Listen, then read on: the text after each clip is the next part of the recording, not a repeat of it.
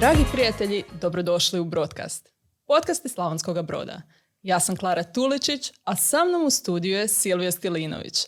Nama brođanima svima već e, jako poznata osoba, ali sigurno sam velikom dijelu Hrvatske, barem su vidjeli njegovo ime s obzirom na to da je video reporter, odnosno video novinar za Hrvatsku radio televiziju, ali danas ćemo svakako razgovarati i o e, kazališnoj sceni u Brodu, pogotovo jer nam se bliži e, festival amaterskih kazališta, 15. po redu u Brodu i on je naravno još imao brojne avanture koje ćemo doći do kojih ćemo doći. Tako da evo, Silvio, dobrodošao. Klara, hvala ti lijepo. Hvala što si mi ispunila dječački san. Ovaj, vidio sam sve vaše epizode i rekao, pa valjda ću ja jedno doći na red. Šalim se, naravno, ovaj, nisam baš toliki egoista, ali uh, rado volim ovaj, progovoriti o onim stvarima koje se meni događaju u životu, a koje se tiču na kraju krajeva cijele ove naše zajednice. Jel? Naravno, između ostalog već smo se u komentarima dobro upoznali, ali svakako zapravo sam imala vas već duže vrijeme na pameti, ali čekala sam uh, FAK festival amaterskih uh kazališta da nam dođe da možda i uh, vidimo kontekst iza programa i tako neke sočne detalje. dobro, može, nema problema. Ja sam rekao, u, kad smo razgovarali, pripremali se, ništa ne krijem, slobodno pita što god. Naravno. Svakako mislila sam možda da započnemo s onim, s novinarstvom, njime se bavite zapravo, ako sam dobro izračunala, 36 godina. Pa da, od 86. sam zaradio prve novce od kojih sam mogao samostalno nešto napraviti u, u novinarstvu. E, naravno, kao i dosta mojih kolega, ja sam sasvim slučajno tu završio, nisam imao uopće ideju da bi se time bavio. E, e sad, evo, vjerovali ili nekle, ja sam stvarno želio biti glumac u tom jednom trenutku profesionalni. Uh, međutim, eto tako, nekakvi čudni putevi su me odvukli na uh, studij sociologije na filozofskom fakultetu i uh, tamo sam već počeo raditi nešto malo prije, dakle 86. u, u tadašnjem listu omladine Broda, u onom čuvenom starom lobu, Ovaj, e, pa onda poslije toga u tom legendarnom poletu koji izlazi u Zagrebu, koji u ta doba bio mnogima trn u oku. I onda se tako krenulo nešto malo na radio, ovamo, onamo. Zapravo, najveći zamah je zapravo, eto sad mislim, meni je to tako, ali što mogu reći, što mogu, kad je tako bilo, najveći zamah je zapravo bio u ratu, kad sam ja zapravo se u potpunosti opredijelio da ću ovaj, ostati u novinarstvu, u radijskom novinarstvu, jer ovaj, e, su me s tadašnjeg radio Broda zvali, kako sam povremeno surađivao, radio neke emisije za njih. E, zvali su me dakle da dođem za vrijeme rata ovaj, i da e, im pomognem da radimo zapravo jel, te emisije koje su takve bile i taj radio zapravo bio ljudima sve u tom trenutku kad su morali sjediti u podrumu i onda više posto toga na, nažalost, zaraza se proširila po cijelom tijelu i ostao sam u novinarstvu evo, do dana današnjega. Da, znači, nakon radija ste se e, preselili na TV? Dakle, nakon što sam završio, da tako kažem, posao ovdje u Slavonskom brodu, nakon što je ovdje prestala ta neka ratna opasnost, nije mi bilo dosta, moram priznati. I e, 93. sam otišao na radio Županju, gdje je još uvijek vladala opća opasnost. Inače, ko se zanima, dakle, naš prvorazredni rock band i atrakcija opća opasnost je ovaj, dobilo zapravo ime po tome što je još uvijek e, Županja je bio zadnji grad u kojem je oglašen prestanak opće opasnosti. A još jedna zanimljivost vezana uz rock grupu opće opasnost, malo sam skrenuo, ali brzo ću se vratiti. Ja sam bio prvi e, voditelj njihovog prvog koncerta e, kao grupe opće opasnosti. Gdje je to bilo? To je bilo u gradištu kod Županje. Da, bio je Kirvaj. I, o, A kada, da, ako se sjećate?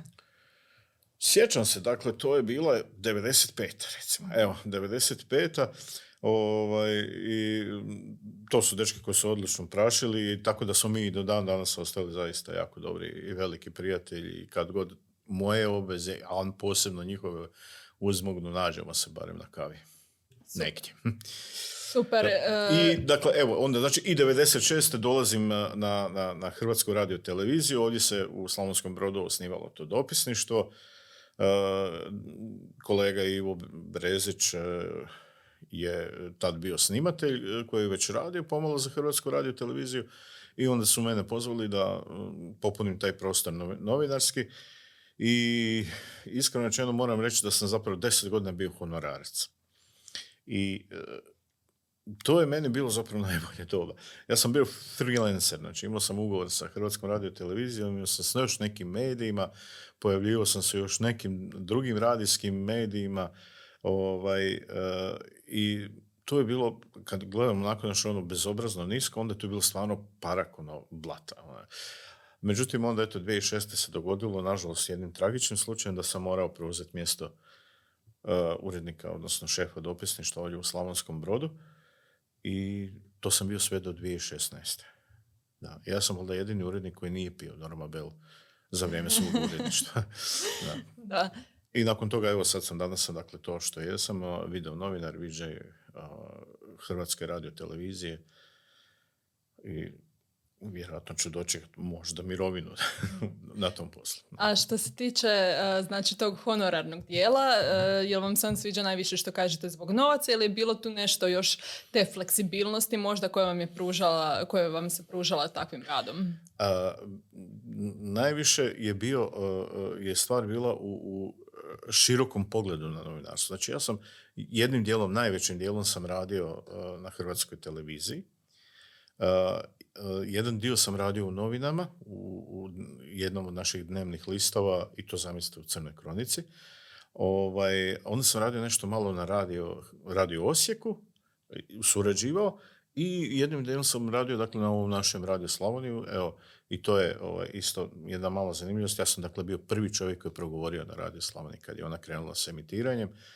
E, kolega Tomislav Gol i ja smo se zapravo pogledali jedan od druga ko će prvi, ispalo da sam ja zaustio prvi, bilo je to u 15.05 e, i tako ispalo je da sam prvi progovorio na toj radi Slavoni i tamo sam dakle između ostalog radi jedan e, izuzetno tada popularan, a mnogi se i danas sjećaju radijski show program Šokantrična večer svakoga petka uživo tri sata tambure naše, dakle naših slavonskih bendova iz nekog restorana ovdje u Slavonskom brodu i okolici. Do, smo mi otići i do Istre i tamo raditi. I kroz tu emisiju, znači koja je išla deset godina, ja ne znam da li postoji uopće neki ozbiljni ovaj, e, tamburaš ili, ili osoba koja se bavi tom glazbom da nije, da nije prošao kroz nju, ali je zapravo u principu bio show. Dakle, osim što se pjevalo, tu se zafrkavalo neke zanimljive pričice, razgovori imali smo te okrugle emisije, eh, recimo stotu emisiju smo radili na malom gradskom kupalištu, gdje je bio jedan veliki ponton na kojem smo smjestili pozornicu i izvođače. I tako očekivali smo, ajde, možda će biti jedno 500 ljudi i to. I u jednom trenutku nas eh, zovu, malo sa strane, kažu policija, vas zove, treba vas, rekao, pa dobro, šta, ali da me neće uhapsiti, nadam se. Što se dogodilo? Bilo je šest tisuća ljudi na tome. I jednostavno, oni nisu bili spremni jer mi nismo uopće očekivali taj broj ljudi, nismo im rekli da bi to moglo, vjerojatno, naravno da bi oni to sasvim drugačije odradili, tako da su se sve ove okolne ulice oko malog gradskog kupališta zakrčile autima. onda smo imali emisiju na brodu, plovili smo Savom gore dolje, na malom brodu, imali smo emisiju iz autobusa, o, još nam jedno ostalo ovaj, ta, u tom trenutku neispunjena želja da imamo iz nekog aviona koji kruži iznad broda, ali eto, nažalost, tad je put već naš, moj krenuo na jednu sasvim drugu stranu. Ovo djelo je kao nešto što bi bilo zanimljivo i gledati, ne samo slušati. da, da, bilo bi zanimljivo gledati. Evo, ova naša, uh, odnosno sad je već regionalna televizija domaća, je njihov prvi uh, javni prijenos, dakle prvi prijenos uopće koji su radili, su radili sa stote emisije naše te uh, čubene koje ono isto meni je ostalo zapravo strašno velikom sjećanju jer je to toliki broj ljudi bio da je to bilo nevjerojatno. Zadnja emisija koju smo napravili e, velika, mislim da je bila 400, nisam siguran. Napravili smo, onda smo rekli u dogovor naravno i sa vlasnicima uh, radija, pa kad smo stisnuli do daske, onda nek ide do daske i napravili smo show program na našem gradskom korzu u kojem su bili tada Zlatni Dukati, pa Slavonske Lole, Šima Jovanovac i gost večer je bio Kičo Slavinac, nažalost, jel, preminuli, koji je, i to je naravno zanimljivost, u, znači on je trebao oko devet početi pjevat, on je još u pola šest bio u Mariboru. I poslije mi taj njegov čovjek koji je išao s njime i koji ga je vozio rekao da je to bilo nešto nadnaravno, da su oni cijelo vrijeme vozili preko 200, ali kakav je Kičo bio profesionalac, stigli su na vrijeme. To su jako zanimljive priče i uspjeli ste i dovesti znači e, vrh, da kažem tako, tamburaške, glazbe tamburaške scene u Brodi. Da, bez uh, jedne kune honorara. Znači svi su nastupali isključivo dragovoljno. Jel? Kao zahvala za sve svih 400 pa, epizoda što ste pa pružili pa, možda Trebalo za tamburašku glazbu. prvih sto. to, je, to je bilo bitno. Jel? A dalje je išlo, dalje je klizilo. Super. E, kroz sve ove priče vidim da ste na neki način e, puno toga ono, u pionirskim e, fazama bili od dopisništva HRT-a pa, pa prije 36 godina sigurna sam da novinarstvo nije bilo kako je danas. Pa jel nam možete dati neku usporedbu? Sjećate li se nekih osjećaja ili procedura, da tako kažem, tada i sada kako je? Pa vi, evo, sad prva stvar koja mi pada na pamet jest da ja kad sam prvi put izašao na teren kao reporter na tadašnjem radio Brodu, oprema koju sam nosio, reporterska oprema koju sam nosio, bio je taj takozvani magnetofon Uher, reporterski, koji je težio 13 kila. I to si vuku sa sobom, bilo da si išao na tržnicu ili si išao u kazalište, nešto snimati, neke razgovore. A danas naravno znamo gdje je ta tehnika da, da praktično sve to može stati u jednu ruku jel? I, i još deset puta kvalitetnije se snimiti. O, I sad, e, taj, neki koji su počinjali u to doba su, ne mogu reći zaostali, ali nisu držali korak s vremenom. A eto, meni ispalo da jesam. Dakle, ja sam radio sa tim uherom koji je imao magnetofonske vrpce i morao si pasiti na njih da ti ne puknu i tako dalje. Ali evo i danas ovaj, radim sa tom, hajde tako kažemo, najsuvremenijom tehnikom, suvremenom tehnikom. Ovaj, I snalazim se i jel, kao video novinar zapravo radim sve sam, od snimanja do, do, do, do montaže priloga. O, ali osnovna stvar koju su ljudi pričali kao pa bilo ti neke ono za vrijeme te bivše države bilo je neke cenzure, autocenzure. Ja ju nisam osjetio, moram priznati. Kao što je ne osjećam ni danas, bez obzira koliko neki ljudi to, to pričaju o takvim stvarima. Ovaj, ja sam imao dosta, mislim, da li sam ja ili možda je negdje drugdje bilo drugačije, dosta veliku, široku slobodu ovaj, posla kojeg sam se bavio i dosta, ajde da tako kažem, kriti. Ja nisam zapravo nikad u životu u tom nekom informativnom programu u kojem sam najviše radio, nikad nisam išao, da tako kažem, u nekakav ružni duel, nekakve, tako, i da tražio nekakve nečistoće da isplivaju uvijek sam pokušao davati e, nekakve zanimljive, zgodne za frekancije priloge koje će vas potaći na nešto, osim naravno u onim uh, najgorim novinarskim situacijama koji su uvijek iste, bez obzira ili to 86. ili će to biti 2026. A to su te dakle, događaji nesreće, nesreće automobilske ili e, tako neka, eto, nažalost, i ubojstva koje se ovdje znaju događati to je uvijek isto. Dakle, to, to, to je uvijek nekakva schema se, koju moraš imati u glavi i, i raditi po njoj.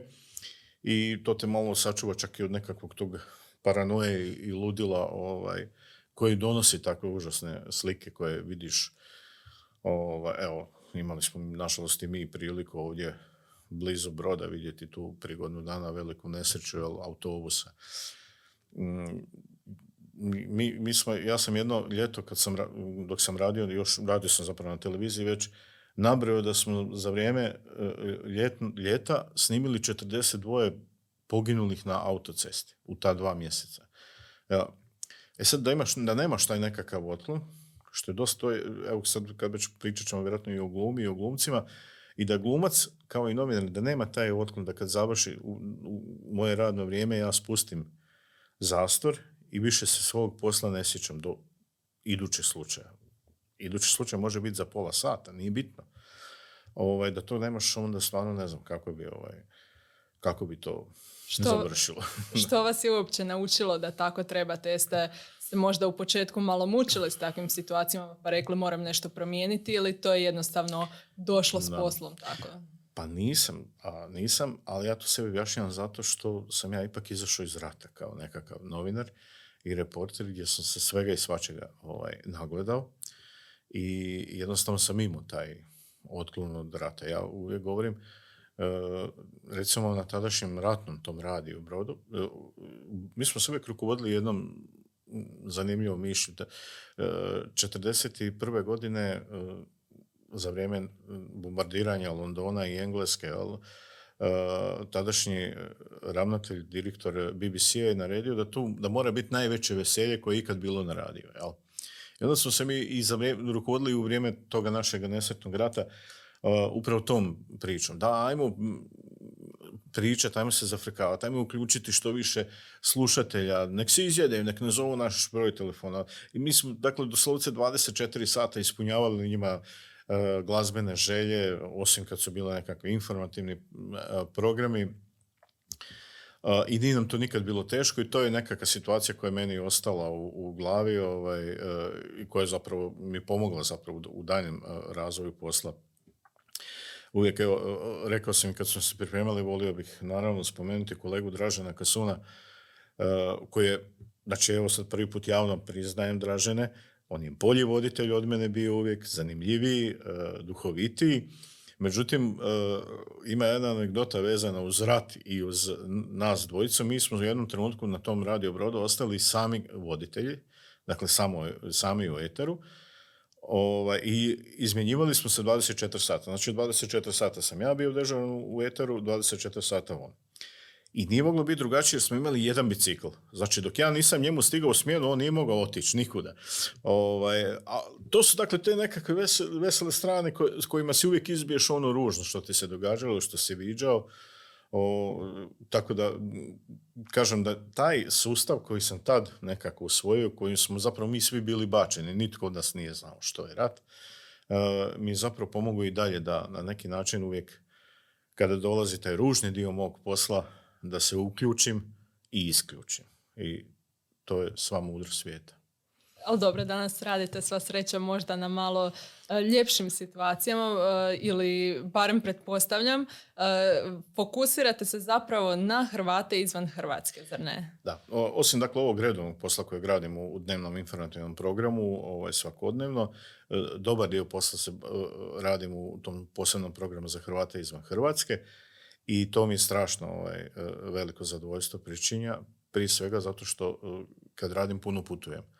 E, putovanja su moja velika strast, znam da si se zapisala to negdje, ovaj, i taj mi je program omogućio zaista da upoznam, prije svega da upoznam Hrvate naše u Bosni i Hercegovini i, i tu sam zaista mogu reći da da sam, ovaj, ne znam, da, da, da mi niko, malo tko je i, i, i državljanin Bosne i Hercegovine čuo za ta mjesta gdje sam ja bio.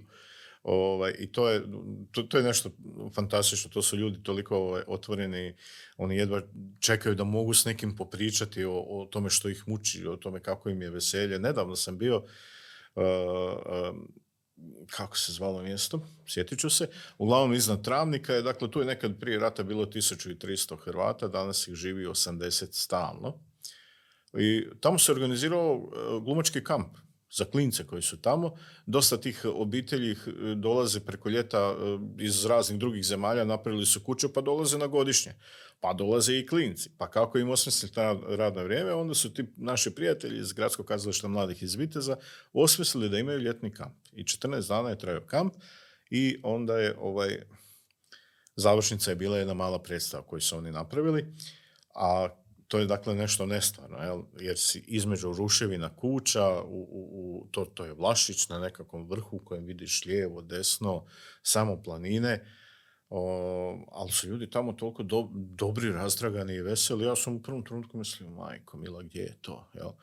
Ali ovaj, onda naravno te, ta njihova srdačnost razuvjeri u tome da da, da, je tu nešto, da se tu nešto strašno događalo i da se na neki način život, život tamo ipak vraća.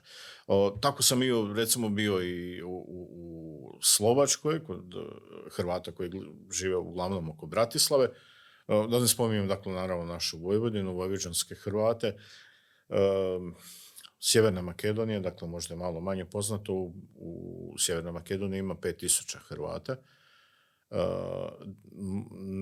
to su uglavnom ljudi koji su doseljavali tijekom poslije prvog i drugog svjetskog rata ili nakon velikog potresa u Skopju na, koji su radili na obnovi, na obnovi tvornica, bilo čega drugoga, ali ima i nešto autohtonih Hrvata koji su tamo živjeli. I onda je to tako vrlo zanimljiva situacija kad ovaj, ne znam, u Bitoli, jel, vidite uh, uh, da postoji, dakle, u, u, u Bitoli, trenutno ne, ali u Bitoli postoji generalni konzulat Republike Hrvatske i Hrvatsko kulturno društvo Marko Marulić, i s njima recimo i surađujem i dan danas dosta. A onda recimo odete u Rumunjsku, u Karaševo gdje živi 7,5 tisuća Hrvata, oni imaju čak svog predstavnika u parlamentu rumunjskom. Ovaj, I onda dakle u Transilvaniji, malo je usred Rumunjske, pjeva Mišo Kovač, sluša se. I, on, I njima ne pada na bilo šta drugo e, e, nego govoriti hrvatski. Čak i ono malo e, tih pravoslavnih srpskih kuća, odnosno njih zovu vlasi tamo, i rumunjskih, oni su svi morali naučiti hrvatski jer ovi drugačije nisu htjeli razgovarati s njima. O, tako da, evo kažem, to mi je, to mi je ovaj, u novinarstvu nekakav odušak i zbog takvih stvari gdje vidiš puno ljudi, ali i zbog forma koje radiš. Dakle, radiš jednu dugačku reportažu, televizijski, govoriš dugačka reportaža je četiri minute, ali, ovaj, u kojoj imaš vremena razmisliti, u kojoj imaš vremena izvući ono najbolje što, što si, ta, što si na tom putu vel, doživio. I ja uvijek pokušavam u tim tekstovima e, dati nekakve svoje dojmove, ne biti suhoparno ono t, t, t, t, 5W, odgovori na pet duplih V pitanja, jel? Uh, I uvijek nađem nekakvu zanimljivost što s kojim možemo uh, ili završiti ili početi takve reportaže. I evo, to je, dakle, onaj lijepi dio novinarstva, a ovaj svakodnevni je svakodnevni, ali i tu se trudim uvijek ostati koliko mogu profesionalno. I koliko vam onda treba, na primjer, za četiri minute reportaže vremena? Pripreme, zanemarit ćemo sad putovanje do tamo i mhm. nazad, to naravno ovisi o lokaciji i onda nakon toga još montaže, snimanja, možda voiceovera i tako, ne znam. Ovako nekakav, nekakav uh, uh, uh kako bih rekao, dakle, nekakav radni plan ti govori da za minutu reportaže trebaš četiri minute snimke. Pardon. A, znači, i ide to i puno više. Jel? I, i, I, puno više imaš te sirovine. E, znači, kad za četiri minute meni treba recimo od snimanja do, do konačnog produkta uh, pa jedno četiri sata recimo. Ali znate, to se dogodi da, da to ne bude odjednom. Jel? Kad znaš da imaš nekoliko, dva, tri dana vremena, onda imaš vremena i onda složiš sliku pa vidiš što imaš, jel? preslušaš te izjave koje si snimio i onda nekako se oformi u glavi ta e, priča. Za ove dnevne poslove nemam toliko vremena. E, evo, dakle, zadnji, zadnji posao koji sam radio u Slavonskom brodu, i nakon sat vremena sam već bio u Vinkovcima. I sve je to trebalo završiti do jednog određenog e, vremena. Znači, i već sam u šest sati bio u, znači krenuo sam u 12, u šest sam bio gotov sa svime. Da, to je već ono klasično novinarstvo kada si u žurbi što prije izbaciti van e, situaciju, članak ili odnosno reportažu i tako pa dalje. Super. E, jel biste možda još nešto dodali što se tiče novinarstva, pa onda nakon toga bi se prebacila možda na kazalište? Mame, ne dajte djecu u novinari. Šalim se, nije. Da, kad, zapravo je ovo jako lijep posao, općenito taj posao rada e, u medijima i s medijima i pri, ostvariti tu nekakvu svoju želju za kontaktima, za prijateljstvima, za razgovorima, za putovanjima. E, samo kažem, evo, ovaj, ko se želi obi, ozbiljno baviti novinarstvom na, na ovoj profesionalnoj razini mora imati taj otklon zatvaranja kapaka kad završiš svoj posao. Da, možda bi dodala, nisam sigurna, jesam u pravu e, da e, sve više zapravo se isprepliču u novinarstvu taj privatni i poslovni život i da čak urednici, pogotovo velikih medija, možda i potiču to. nisam sigurna, jesam u pravu. Pa dobro, e, to govorimo recimo o komercijalnim medijima. Ja radim u javnom servisu kojem je osnivač Republika Hrvatska i mi se nekako na neki način, dakle, imamo svoje sindikate i mi se moramo pridržavati nekakvih e, mjerila, iako naravno uvijek govorim, ako ne daj Bože padne avion, on ne može birati hoće li pasti između 7 i 3 ili 8 i 4. Jel?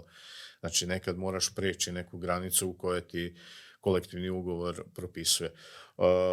Međutim, situacija u komercijalnim medijima je možda malo drugačija. I možda se traži puno toga i previše i stalno si pod nekakvom lupom javnosti, jel, i stalno imaš tu nekakvu mogućnost e, da te neko prepozna na, ovdje ili ondje, ne znam sad što se događa finskoj premijerki koja je fenomenalna u principu žena.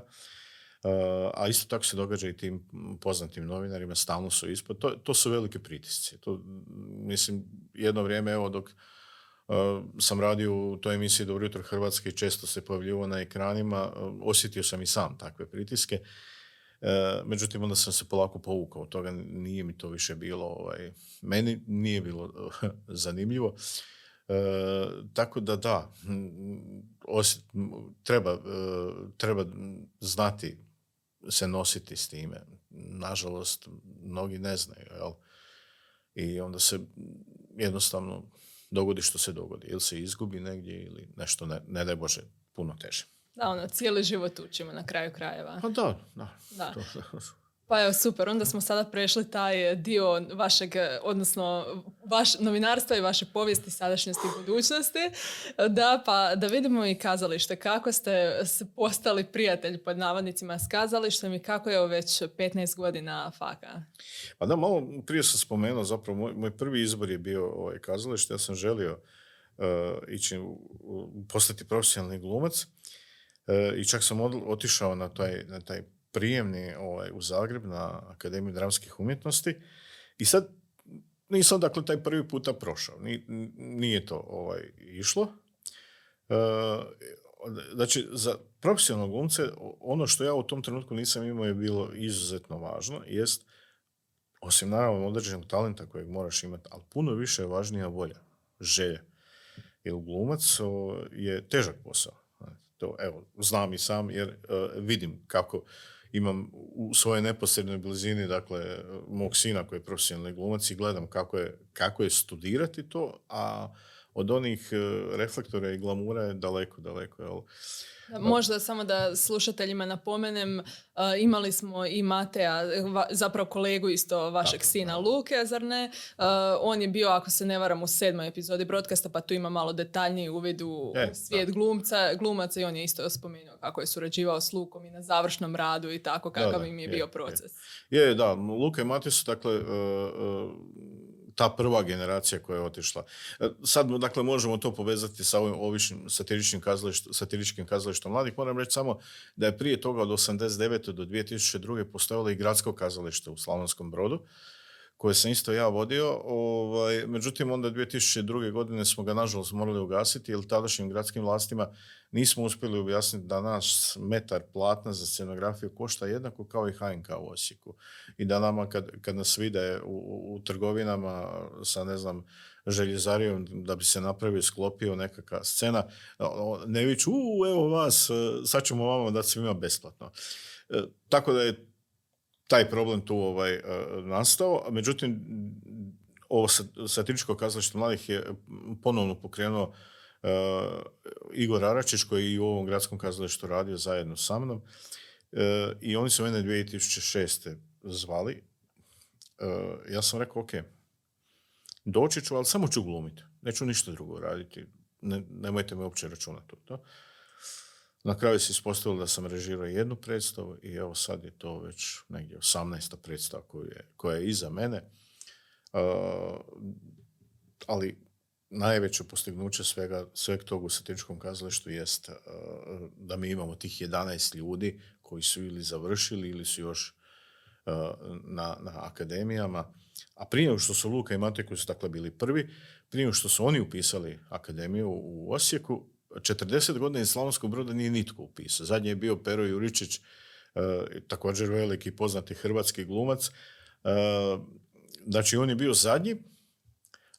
Ne računam, dakle, iako ga ovdje nije loše, ne nije loše, nego ga svakako treba spomenuti Slavena Vidaka, glumca Narodnog pozorišta u Sarajevu koji je zapravo svoju mladost proveo u Slavonskom brodu. On, on, to su, obitelji su bili Hrvati koji su nažalost u iz Vojvodine morali zamijeniti kuću za vrijeme rata i došli su ovdje u Slavonski brod.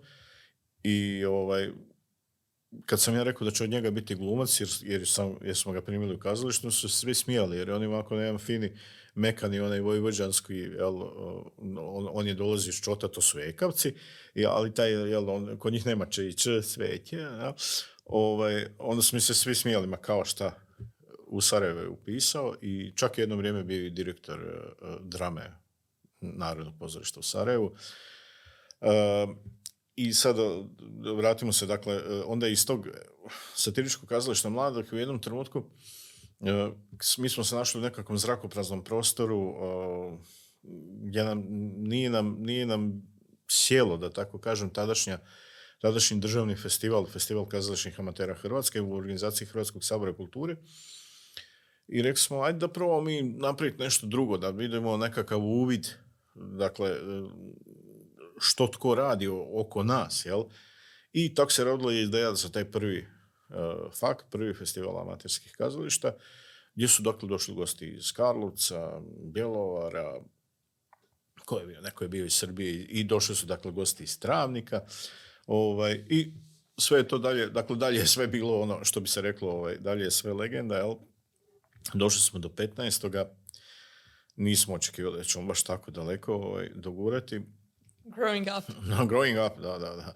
Ovaj, međutim, moram reći da se u jednom određenom trenutku stvorila jedna kritična masa ljudi u upravnom odboru i u rukovodstvu kazališta koja je stala iza svega toga i uh, počelo je to sve funkcionirati onako kao pravi festival. I, ja sam uvijek težio tome da to sve mora biti ono super i savršeno. Naime, od 22 e, festivala domoljubne pjesme Hrvatske ovdje u Slavonskom brodu, čuvenog Brodfesta.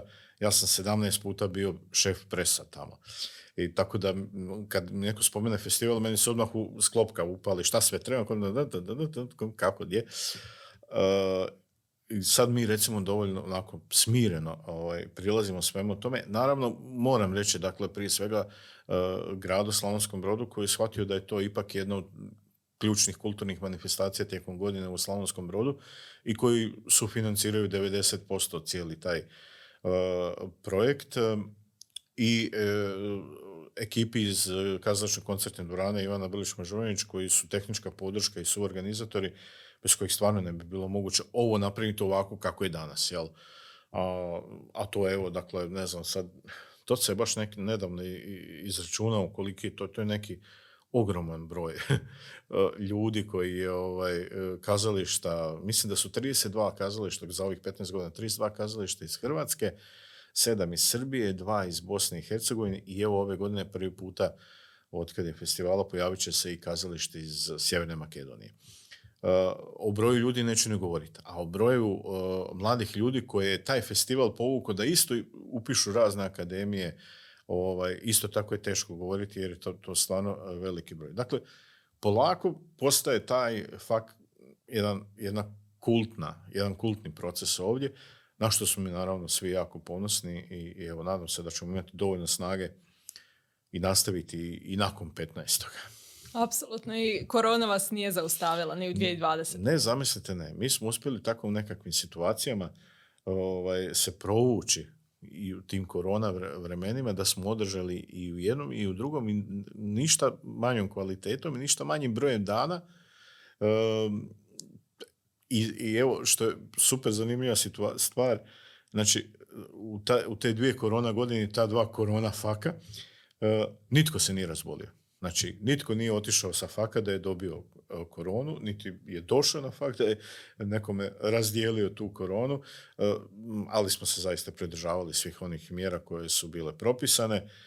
E, tako da evo, kažem, ja kad, kad je u onom trenutku, jednom trenutku, dakle, tog cijelog lockdowna, kad su zatvorili i, kazalište i takve kulturne priredbe, ja sam rekao da je to glupost, Iz prostog razloga što se u kazalištu nitko nikada nije razbolio. Dakle, na kazališnim predstavama publika nikad nije dobila koronu. Nigdje u Hrvatskoj, ni u jednom kazalištu. Jesu glumci, jesu pivači u operi ili tako nešto. Ali na samoj predstavi nikad nitko. A onda prepoloviš ili onemogućiš kazalištima koji žive od toga. Lako za nas. Mi smo amateri. Mi ćemo se nekako držati ili nećemo. Ali ljudi koji žive od toga, jel, to, je, to je za njih bilo strašno. Pa evo, kažem, govorim i o, i o Luki i Mateju, njihovom ovaj, e, projektu, dakle tom privatnom kazalištu Slavonski Broadway, koji je tamo bio u zamahu igrajući također tekst e, Brođan Kristine Kegljan Minska posla, ovaj, bio u zamahu, odigralo se nekih 10-15 predstava, još je toliko bilo ugovoreno i sve je moralo stati. Jel? Takvim, takvim kazalištima je veliki problem ponovo pokrenuti i doći na nekakvu tu razinu. Nama možda je, možda nije, ali uspjeli smo se održati. Mi smo čak i u vrijeme tih nekih lockdowna, možda jedno mjesec i po dana nismo radili. A onda poslije toga smo imali ovaj, polako probe, pazili na sve što je bilo propisano da se pazi i čak i napravili neke nove predstave. I održali fak, Odlično. Ove godine će se održati od 29. kolovoza do 4. rujna, zar ne? Mhm. I vidim da će biti, kao što ste rekli, ekipe iz e, cijele Hrvatske, od Sinja, Bjelovara i tako dalje, naravno, ali bit će iz Srbije, iz Sjeverne Makedonije, kažete, mhm. i iz Bosne i Hercegovine. Pa, Pretpostavljam da je to ekipa koju ste već e, znali tijekom godina i razvili neki odnos s njima. Možda pa koji je uopće proces, vi ste zar ne umjetnički ravnatelj, e, izbora ekipe, kazališta koje će doći, ili oni se prijavljaju sami ili ih vi pozivate, kako ide to? Ovo je pozivni festival. Dakle, uh, mi si tijekom godine damo zadatak, naj, najviše ja, da pogledamo sve predstave koje, za koje čujemo ili bi željeli da, da, da ođu.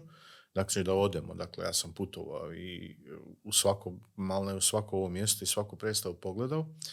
Uh, htio bih samo reći, dakle, Prvi puta ove godine dolazi kazalište iz Sinja, prvi puta, nisu još do sad bili, e, i kazalište dakle iz e, Sjeverne Makedonije, koji će igrati na makedonskom, ali ja uvijek tvrdim da je kazalište univerzalan jezik i da neće biti problem pratiti našoj publici to što će oni ovaj, igrati na makedonskom. E, tako da mi uvijek pokušamo vidjeti sve predstave.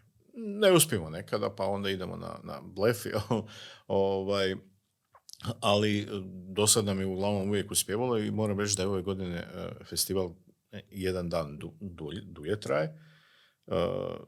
inače uvijek subotom bila dodjela nagrada, subota je, ove godine subota je još natjecateljski, natjecateljska večera, nedjelja je podjela nagrada, da ima najviše predstava do sada, s tim da su dvije izvan konkurencije. I da ćemo imati jedan zanimljiv popretni program, imat ćemo naime fotografije sa ovog, izložbu fotografija sa dosadašnjih uh, e, 15 fakova, kako će izgledati, to vam ne bi otkrio, to bi volio da dođete i da vidite kako će izgledati ta izložba. Uh, I ovaj, kažem, evo, uh, prvi puta se susrećemo tako, dakle, mi smo nedavno gostovali u Sinju na njihovom Alka festu kazališnu, ali ta suradnja već jedno 4-5 godina traje nikako da se uspijemo usuglasiti kad će tko doći. Tu su neki naši stari znanci, tipa evo, dakle, kazalište iz Bjelovara koje podolaze sa vrlo ozbiljnom predstavom. E, osobito mi je drago evo, dakle, da će doći i mlada ekipa, dakle to je podmladak, e, ja sam odabrao njihovu predstavu e, iz Rače, e,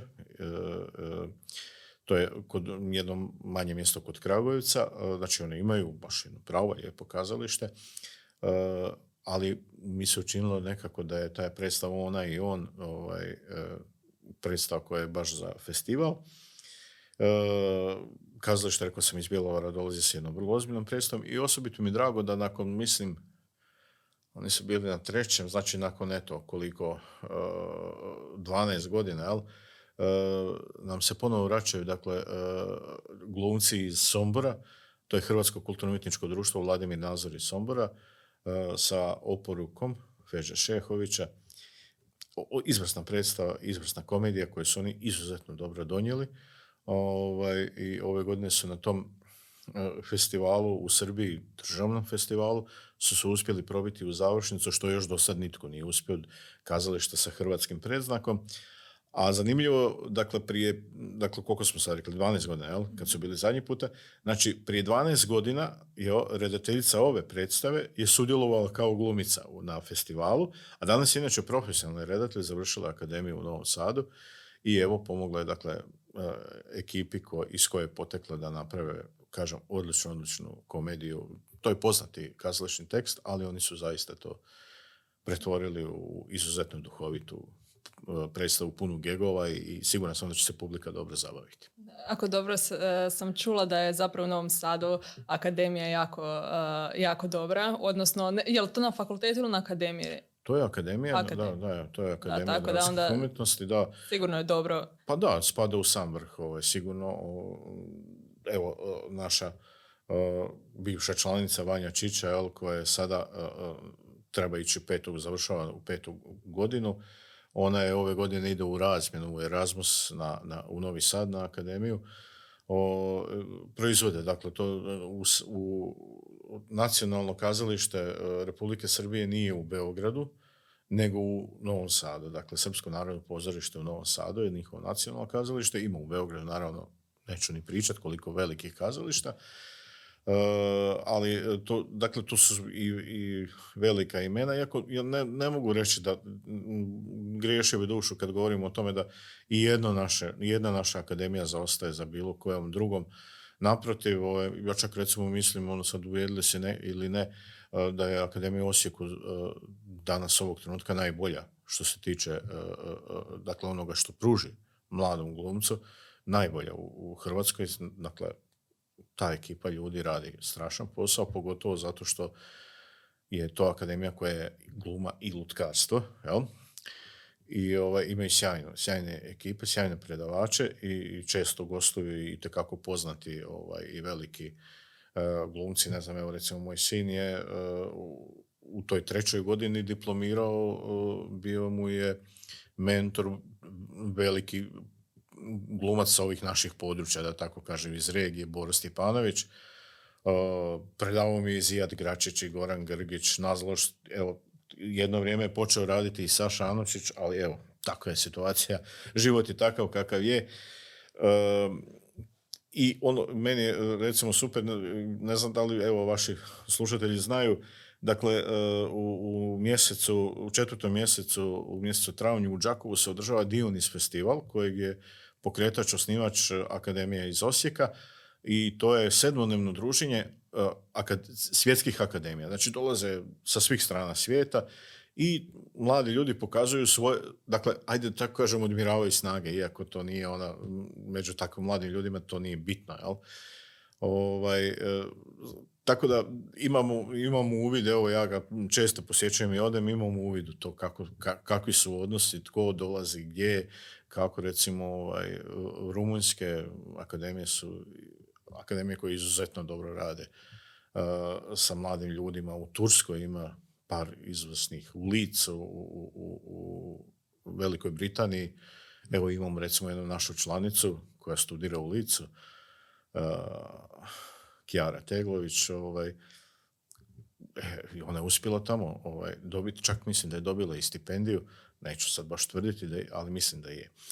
E, znači, akademija je, e, profesor Robert Raponja, dakle, jedan od naših možda ponajboljih redatelja kazališnih i profesor na Akademiji u Osijeku, sad je i prorektor na sveučilištu, mi je jedan put rekao kao, kad, sam, kad sam rekao, evo sad imam, ne doći će ti iz Slavonskog broda dvoje, troje, kaže on, super, samo nemoj raditi s njima. Nemoj ti od njih stvarati glumce. To je posao akademije. Jer posao, glumac je puno složenija situacija nego što mi možda mislimo. E, obično uvijek kažu, dakle, na prvoj godini na akademiji, e, svakom koji je ušao u, akademiju, koji je primljen na akademiju, na prvoj godini morate naći točku pucanja. Znači morate ga terati toliko da on zna koliko on dalje može i gdje je ta granica koju on mora povući da je tu kraj, da tu prestaje biti, ne znam, Luka Matej, a počinje biti lik, a to ne smije, jel? Uh, tako da, mislim, počeli smo temu koju ja mogu, ako hoćete četiri emisije pričati, meni je svejedno, ovaj, ali evo, kažem, veselim se ovom 15. faku, veselim se tome da smo do tog dogurali i evo, taj veliki broj ljudi dovoljno govori o tome koliko je zapravo evo, jedna od značajnih priredbi u Slavonskom brodu. Da, pa i kada smo spominjali, odnosno kada ste spominjali mladu ekipu iz satiričkog kazališta, ako se ne varam, ovo je njihova predstava u nedjelju 4. rujna. uh Tko leži ne bježi, znači odigrala se već uh, puno puta. Mislim da je da su oni sami, sami već iznenađeni zapravo reakcijom publike i prepoznam da su tamo uh, nekoliko brodskih gimnazijalaca, ne prepoznajem sva imena pa ne mogu reći sa sigurnošću da, su svi. Uh, tako da uh, mladi ljudi, znači, ne znam, nisu punoljetni, nije ni važno, ali hoću reći da su mlade nade brodskog uh, kazališta, zar ne? Definitivno i, i sigurno te ekipe ovaj, će netko također završiti samo ako želi. Dakle, samo ako želi. Ta ekipa ljudi ima izuzetno enorman talent. Jel? A sad, dakle, ono što smo već pričali, bitna stvar je, ja to želim, to je moj poziv. Ja taj poziv prihvaćam sa svim svojim pozitivnim i negativnim stvarima. Ako se preko toga pređe, onda će biti odličan glumac. Uh, Mate je napravio zaista jedan čudo sa njima, jer on je radio tu predstavu zajedno s njima, koje je nastala iz nekih verbalnih i neverbalnih vježbi i komunikacija. Uh, a to, evo, to se dokazalo na državnom festivalu, predstava je i pohvaljena i zaista je stručni sud ovaj, jako puno lijepih riječi o njoj izgovorio, a i naš Ivan Knežević je dobio nagradu za najboljih sporenu mušku ulogu. To mu je prvi put da je stavio na pozornicu, prvi festival i prva predstava. Jel? Dakle, govorimo, govorimo o jednom velikom jel, ovaj, talentu u budućnosti za koji se mi nadamo da će ići tim putem. Ali ako on to ne bude želio, njega ne može, vi možete biti Steve McQueen ili ne znam kog bi sad rekao ovo novije doba, Tom Cruise, ovaj talent, ali ako on to ne želi, onda ne želi, onda od toga nema ništa. Jel? Turem, evo, Mate je spominjao i u, kad ste razgovarali s njim i Dora uh, Pejić, koja je izuzetno mlada uh, djevojka i izuzetno, izuzetno talentirana i ja se nadam da će ona stvarno jedan, jedan dan nekada, e, ona je i prije svega jako motivirana da postane glumica ovaj, i da ćemo ju sigurno gledati u puno ozbiljnim stvarima nego što se, što se, s kojima se mi bavimo ovdje. Super, radim se tome. A da vidimo ovako sad što se tiče programa, ili imate neki, e, neku predstavu, naravno, predlažem da ako možemo posjetimo sve predstave, ali imate li neku koju biste možda samo za djecu preporučili ili samo za odrasle, ali nešto što obiteljski je dobro pogledati? Pa možete doći na Ježovu kućicu. Ježova kućica 2, do duše ovdje u Sinju. E, Sinjsko kazališta ovaj, koje uzgled bude rečeno, postoji 150 godina, nevjerojatno. Uh, ono je dakle takav jedan mišung ono, između ovoga i onoga, ali, ali mi nemamo problema sa, sa djecom. Znate. Ja, meni je drago kada klinci dođu na bilo koju vrstu predstave i klinci su nekako postali zaštitni znak ovog našeg festivala. Oni sebi ponesu dekice, sjednu ispred prvoga reda i uživaju bez obzira. I to je nevjerojatno, uh, mogao bih čak reći da su puno discipliniraniji nego uh, što su neki u zadnjim redovima u, u, gledalištu.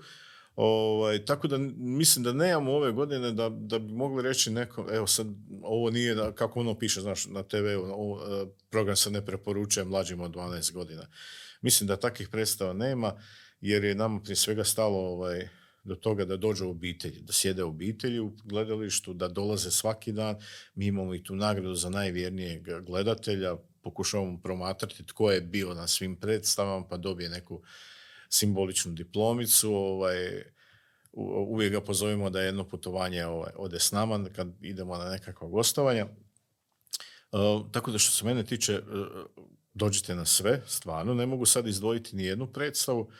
Uh, evo, možda, možda dakle, ta predstava prije svega zato što je na neki način egzotična, iz, iz, dolazi iz prostora koji je nama možda manje poznat, iz Resena, iz Sjeverne Makedonije, E, te e, e, solonske patrdiji, pat, objasnit ću, dakle, patrdiji su zapravo zafrkancije. Dubrovčani to zovu skerce, jel? A zapravo zašto povezani s Dubrovčanima? Jer je to obrada i prerada Dunda Maroja, Marina Držića. I sad još jedan zanimljiv podatak.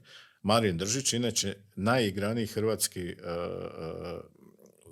pisac u Makedoniji. Dakle, njega najviše igraju A još je zanimljiva stvar za ovu predstavu jest da je dramatizaciju cijele predstave radio jedan veliki, veliki makedonski glumac, pa mogu reći da ga starija generacija i na ovim, na ovim našim područjima ili u Hrvatskoj jako dobro zna Kola Angelovski.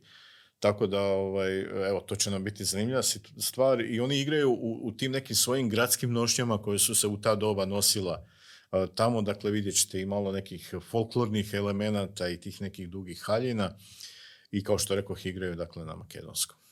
Odlično. Pa evo onda sada da vidimo još, tu imate zapravo puno, puno avanture iza sebe.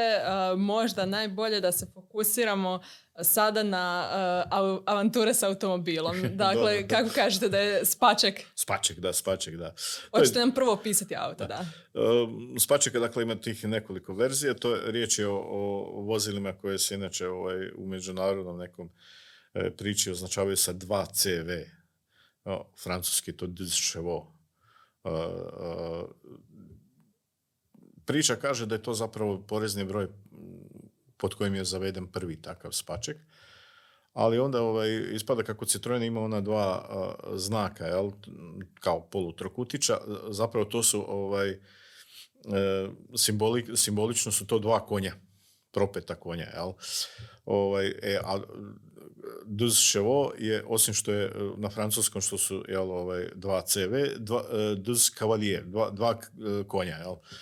Uh, vjerojatno to zato što taj motor ima o, dva cilindra i ja volim reći da su ti motori, zašto je to nama privlačno? Prije svega izuzetno su ružni, da budemo načisto s time. Uh, zašto je to nam odjednom postalo privlačno? To je motor koji ima 600 kubika ima 18 ili 24 konjske snage, znači nešto malo jača kosilica. Jel? Ovaj, neki naši možda bogatiji sugrađani si mogu kupiti kosilicu koja ima jači motor od, od našeg. Ali gdje god smo zamislili, mi smo s njim došli. Da, to je auto star 38 godina, zar ne? Pa, da. Zadnji, zadnji proizveden je bio 84. godine. U Portugalu su ga proizvodili, ovaj, a inače kaže da je priča, dakle da li to legenda ili ne, to, da je to bio zapravo diplomski rad ekipe uh, studenata koji su studirali mehaniku uh, u, u Francuskoj, uh, a uvjet je bio da imaš vozilo koje može ići u vinograd, a da se pritome jaja ne razbiju unutra. I zaista, kad ono, kad ljudi vide, kao, pa kući šta, kako će s njim, ali kad sjednu i kad se provozaju s nama neki krug, onda su oduševljeni. Jer to je auto koji je izuzetno mekan, koji je ljuška, koji je izuzetno udoban, bez obzira kako izgleda. I ovaj, njega uopće nije napor voziti, iako on, ne znam, nema ni klime, nema, zapravo nema nikakvu vrstu hlađenja, jer je na zračno hlađenje. Uh, nema nekakve određene udobnosti, vrlo je jednostavan što se tiče ovaj, uh, komandne table i uh, Dakle, ali izazov, jel? Izazov je s njim ovaj Ali s njim ste prešli cijelu Europu zapravo, pa čak i dio Afrike, zar ne? Da, da. Da, da, bili smo 18 dana u Sahari s njim. E, evo, dakle, to, kad neko kaže, pa da, i se vozikate. Pa rekao, evo, uzmi ti taj auto pa se vozikaju po plus 42, 45, bez klime, bez uh, ventilatora, dakle, nema ventilatore da vam tera nekakav zrak kroz kabinu. Ovaj, uh, men, nama je to bilo izuzetno zanimljivo, iako izuzetno naporno bilo, jel, ovaj, recimo Finska u kojoj smo bili ljeti, 24 dana smo se vozili kroz Finsku, to je bio mali turistički reli, e, šta nam je došlo, do, do, koji nam je bio najveći problem? Dakle, bili smo u vrijeme polarnog dana, kada je kod njih 11 sati na večer je kao kod nas 6 sati poslije podne. Mi nismo spavali doslovce 24 dana. E, dođemo na nekako odredište na koje smo trebali doći, uglavnom su to bili kampovi, pa onda evo, ajde, izvučemo, imali smo svog kuhara, svoju kuhinju, to je bila dobro organizirana ekspedicija. Pa onda malo da pričaš, pa ne znam, malo se karta, pa dobro, koje pivo se popije. E, ajmo sad večerat, može koliko je sati, dva po noći. A ti nemaš uopće osjećaj da je to, jel? I to je bilo nama strašno, ovaj, barem meni, jer onda, ne znam, ustajanje u osam, reli starta 8, pola 9, kako kad. O, ovaj, ja već u 9 sati spavam za volanom, jer se nisam naspavao. Jel? I tu su bili veliki, ovaj, veliki napori. Nama je cilj bio Nordkap, dakle najsjevernija točka Europe. Sad, evo, baš pričamo, ovaj, pričamo neki dan, dakle imamo, imamo u, u svojoj bilježnici crticu, naj, bili smo na najsjevernijoj točki Europe i bili smo na najzapadnijoj. Zamalo smo stigli i na najjužniju, ali evo, neke stvari su nas uh, organizacijske omele, a da li ćemo ikad na najistočniju, to ćemo biti, to, sve, to sad više ne ovisi o nama, nego o njima. da, ovaj, tako da ovo, kažem, fore, a, a opet s treće strane, druga strana, treće strane. S treće strane, ovaj, gdje god dođeš s tim autom, ti si atrakcija. Jel? Tu klinci se skupljaju, smiju se, znamo mi njih nekad malo provozati, pustimo ih da se onako malo ljuljaju po tim autima. I legenda kaže da se taj auto nikad u životu nije prevrnuo. Niti jedan auto koji je proizveden, koji je vožen, nije se nikad prevrnuo. Dakle, on je tako, tako ima položene te amortizere da, je, ovaj, da se ne može kao prevrnuti. Jel? Dobro, samo da ne bude kod Titanika. A da, samo da ne bude kod Titanika. Pa ne, gledaj, izdržali smo prelazak Alpe. Bili smo na jednom putovanju u kojem smo prešli naj, pet najviših eh, cestovnih prijelaza u Alpama. Ovaj, dakle, to je auto koji u tom, ja sam, mi smo, ja, mi, svi koji smo bili iz Broda, bili smo na 2700 metara nadmorske visine s automobilom na, na Paso Stel, Stelvio se zove, ovaj, uh, da bi se popeo tamo, to su, dakle, zavoji koji su izuzetno oštri i svaki zavoj ti se penje za neki 15-16%. Znači, u, ovaj auto može samo u prvoj brzini ići uz, uzbrdo i to jedno 20 km nazad. I to imaš osjećaj da će se stroj u, u autu razletiti ovog trenutka. Jel? Međutim, ne, ne, mi smo to, čak mi se taj put nismo gotovo nikako kva. E, sam ja imao, ali nebitno. Što vam je bio najveći izazov? E, pa, evo, baš kolega i ja smo jednom pričali e, od svih tih putovanja koje nam je bilo najizazovnije. Pa onda u svih tih gdje smo sve bili nevjerojatnih mjesta, jel, od Sahare, kažem, pa do Nordkapa ili e, ne znam, Alpa, jel, onda smo zaključili da me zapravo bio najteži put koji je bio cijelo vrijeme urbaniziran, a to je, išli smo od izbora do ušće Dunava. E, zato što smo prošli, ne znam, četiri e, više milijunska grada, pet glavnih gradova, znači, nije bilo otvorene ceste. Pazite, vi kad dođete u jednu Budimpeštu, vaši pratitelji koji su bili u Budimpešti ili ako ste bili i vi znate što znači proći autom kroz Budimpeštu, to je strašna stvar. Mene je skoro pokupio tramvaj, falilo je pad centimetara. Ovaj, znači, to je jedan poseban naboj, posebno, posebno se psihički moraš pripremiti za takve stvari. Nismo i možda u tom trenutku bili čak ni spremni, ni shvatili što se događa, ali odvezli smo se od izbora do ušća Dunava, bili tamo ovaj, gdje Dunav završao, gledam sad ove dokumentarne serije, ova dvojica kako je jašao konjima, pa traže gdje pa pitajte, ja znam gdje završava Dunjav, mi smo se slikali na, u, ovaj, tamo gdje utječe Dunav u Crno more.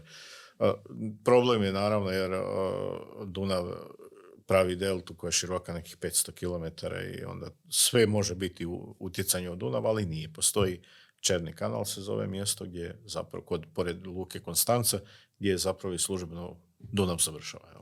Da, zapravo Dunav je ono light motiv puno ljudi kao što kažete obučani, ne mogu se sjetiti njegovog kolege koji idu pa sad baš čitam knjigu, ne znam nikak se knjiga zove ni kako se autor zove, ali isto dvojica na nekakvom žutom splavu što idu iz Zagreba do Dunava mm. i tako, tako da uh, znači što vam je onda bio najveći izazov, ne znam jesam uhvatila tu uh, prolaziti kroz gradove, zar ne? Prolaziti kroz gradove, znači, da. Znači, gotovo cijeli put nam je bio urbaniziran. Dakle, ono, to je bio zapravo veliki problem. Prvi veliki problem kad smo išli, dakle tim Dunavom se pojavio prije svega kad smo došli u mjesto koje se zove Rhein Bischofsheim. Tamo smo bili gosti u jednom hotelu, hotel se zove Napoleon i stvarno je Napoleon tamo živio tri mjeseca, nije priča. A kojeg inače bio vlasnik naš brođanin, evo, gospodin Zoran, koji je tamo otišao nekih 60. godina u, zapravo u Njemačku i ovaj, uspješni biznismen bavio se antiko, antikvitetima i kupio taj hotel i bili smo mi već dva puta gosti kod njega. I kad smo rekli idemo do izbora, od izbora do ušća Dunava i da je Dunav izvine u, u, u Dunajšingenu, dakle imate taj Dunav Kele, to je kao za turiste, jel, to je izgleda kao bunar, recimo i kažu odatle kreće Dunav, zapravo nešto malo dalje, kad se riječica Brigah i Breg spajaju jednu, ovaj, onda kao kreće Dunav. Onda on meni rekao, ma kakvi, Ma to ti nije izvor Dunava, to, to, to su turističke zafrkancije, to, to je prodaja magle. Pa to rekao gdje je?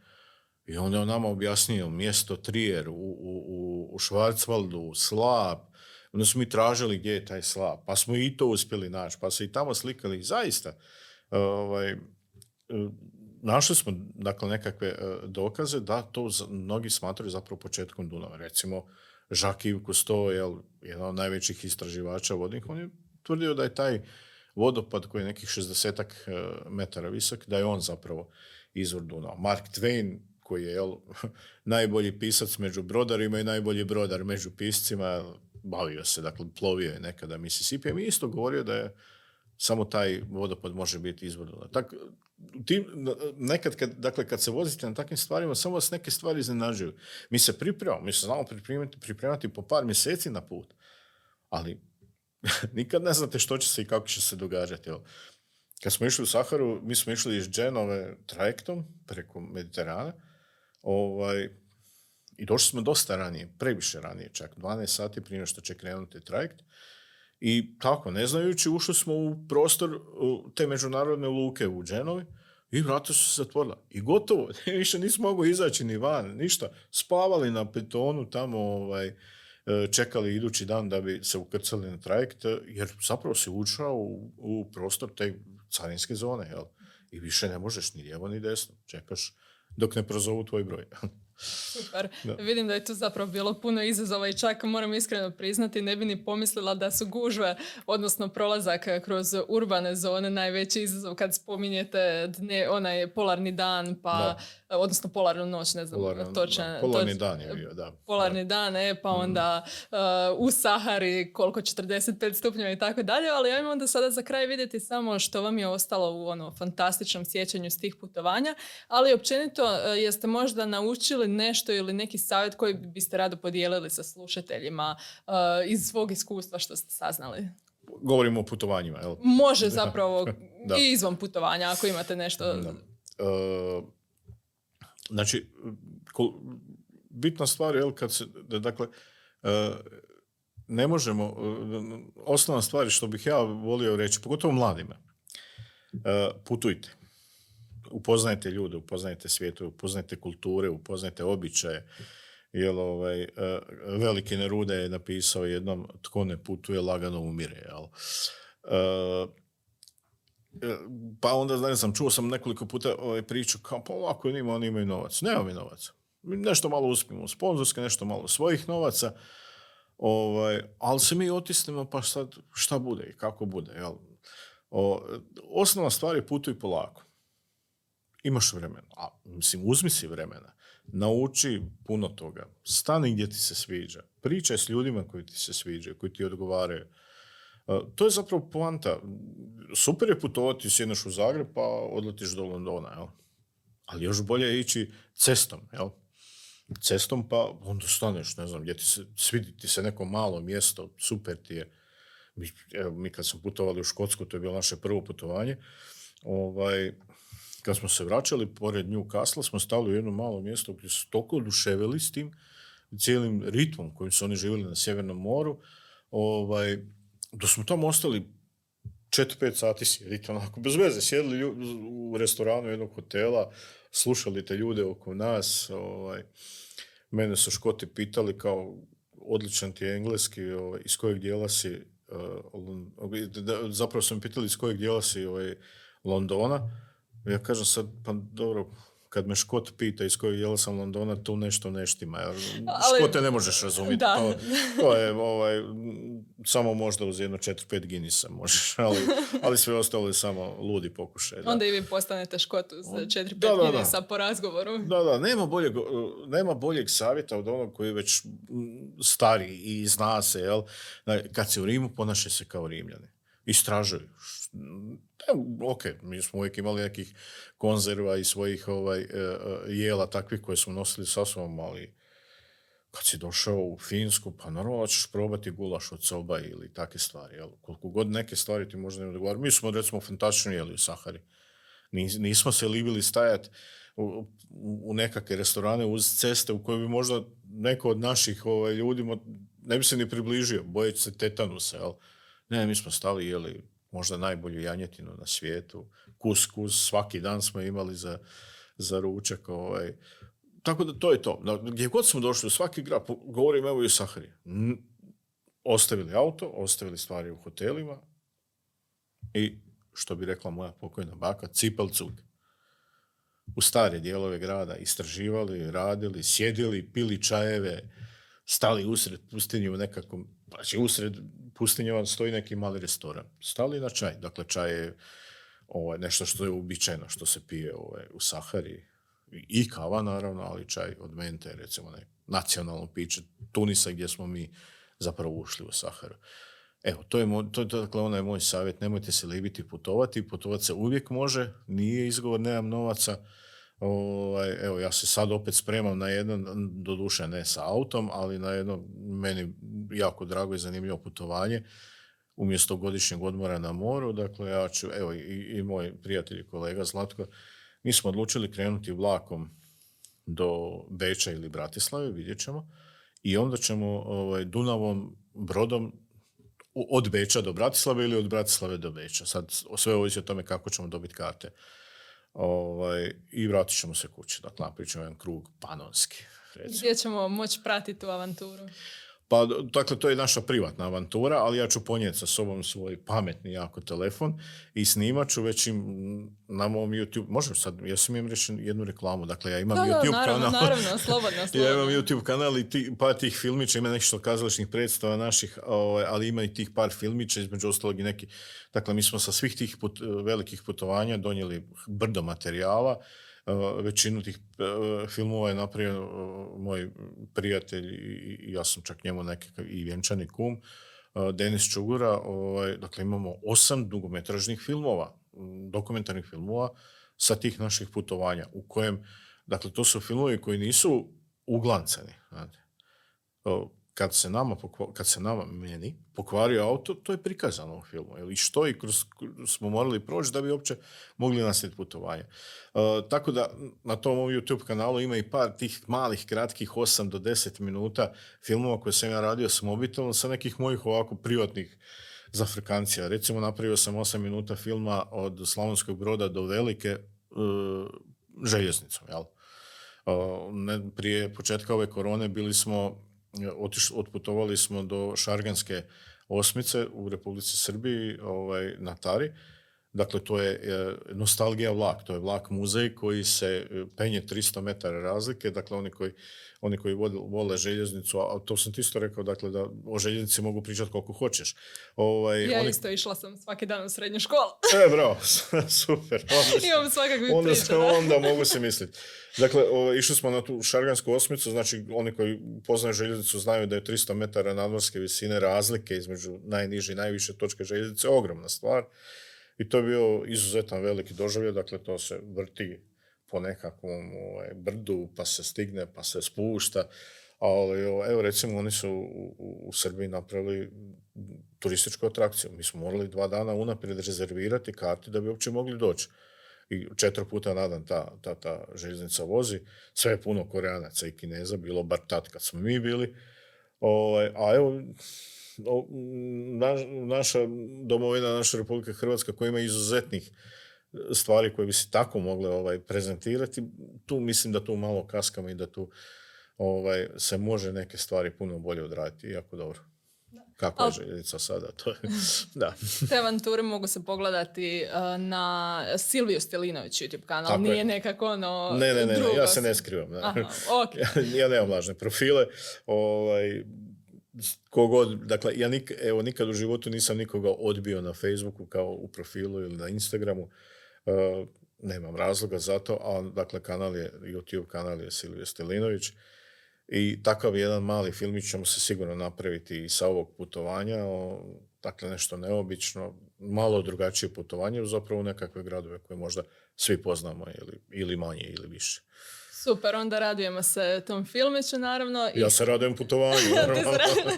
Mi eto moramo odavdje pratiti, ali nema veze, vidjeli smo i sada u ovom podcastu da e, znate puno zanimljivih stvari, puno činjenica i sigurna sam... Samo sam sam star, samo sam star. Samo ste stari. A dobro, ja sam puno toga naučila, što je super. uh, A sigurna sam da će naši uh, prijatelji koji nas prate, odnosno gledaju i slušaju. Pa evo, hvala vam puno, Silvio. Hvala vama, evo, hvala ovaj, Klara što smo ispunila moj dječački san da sudjelujem u broadcastu.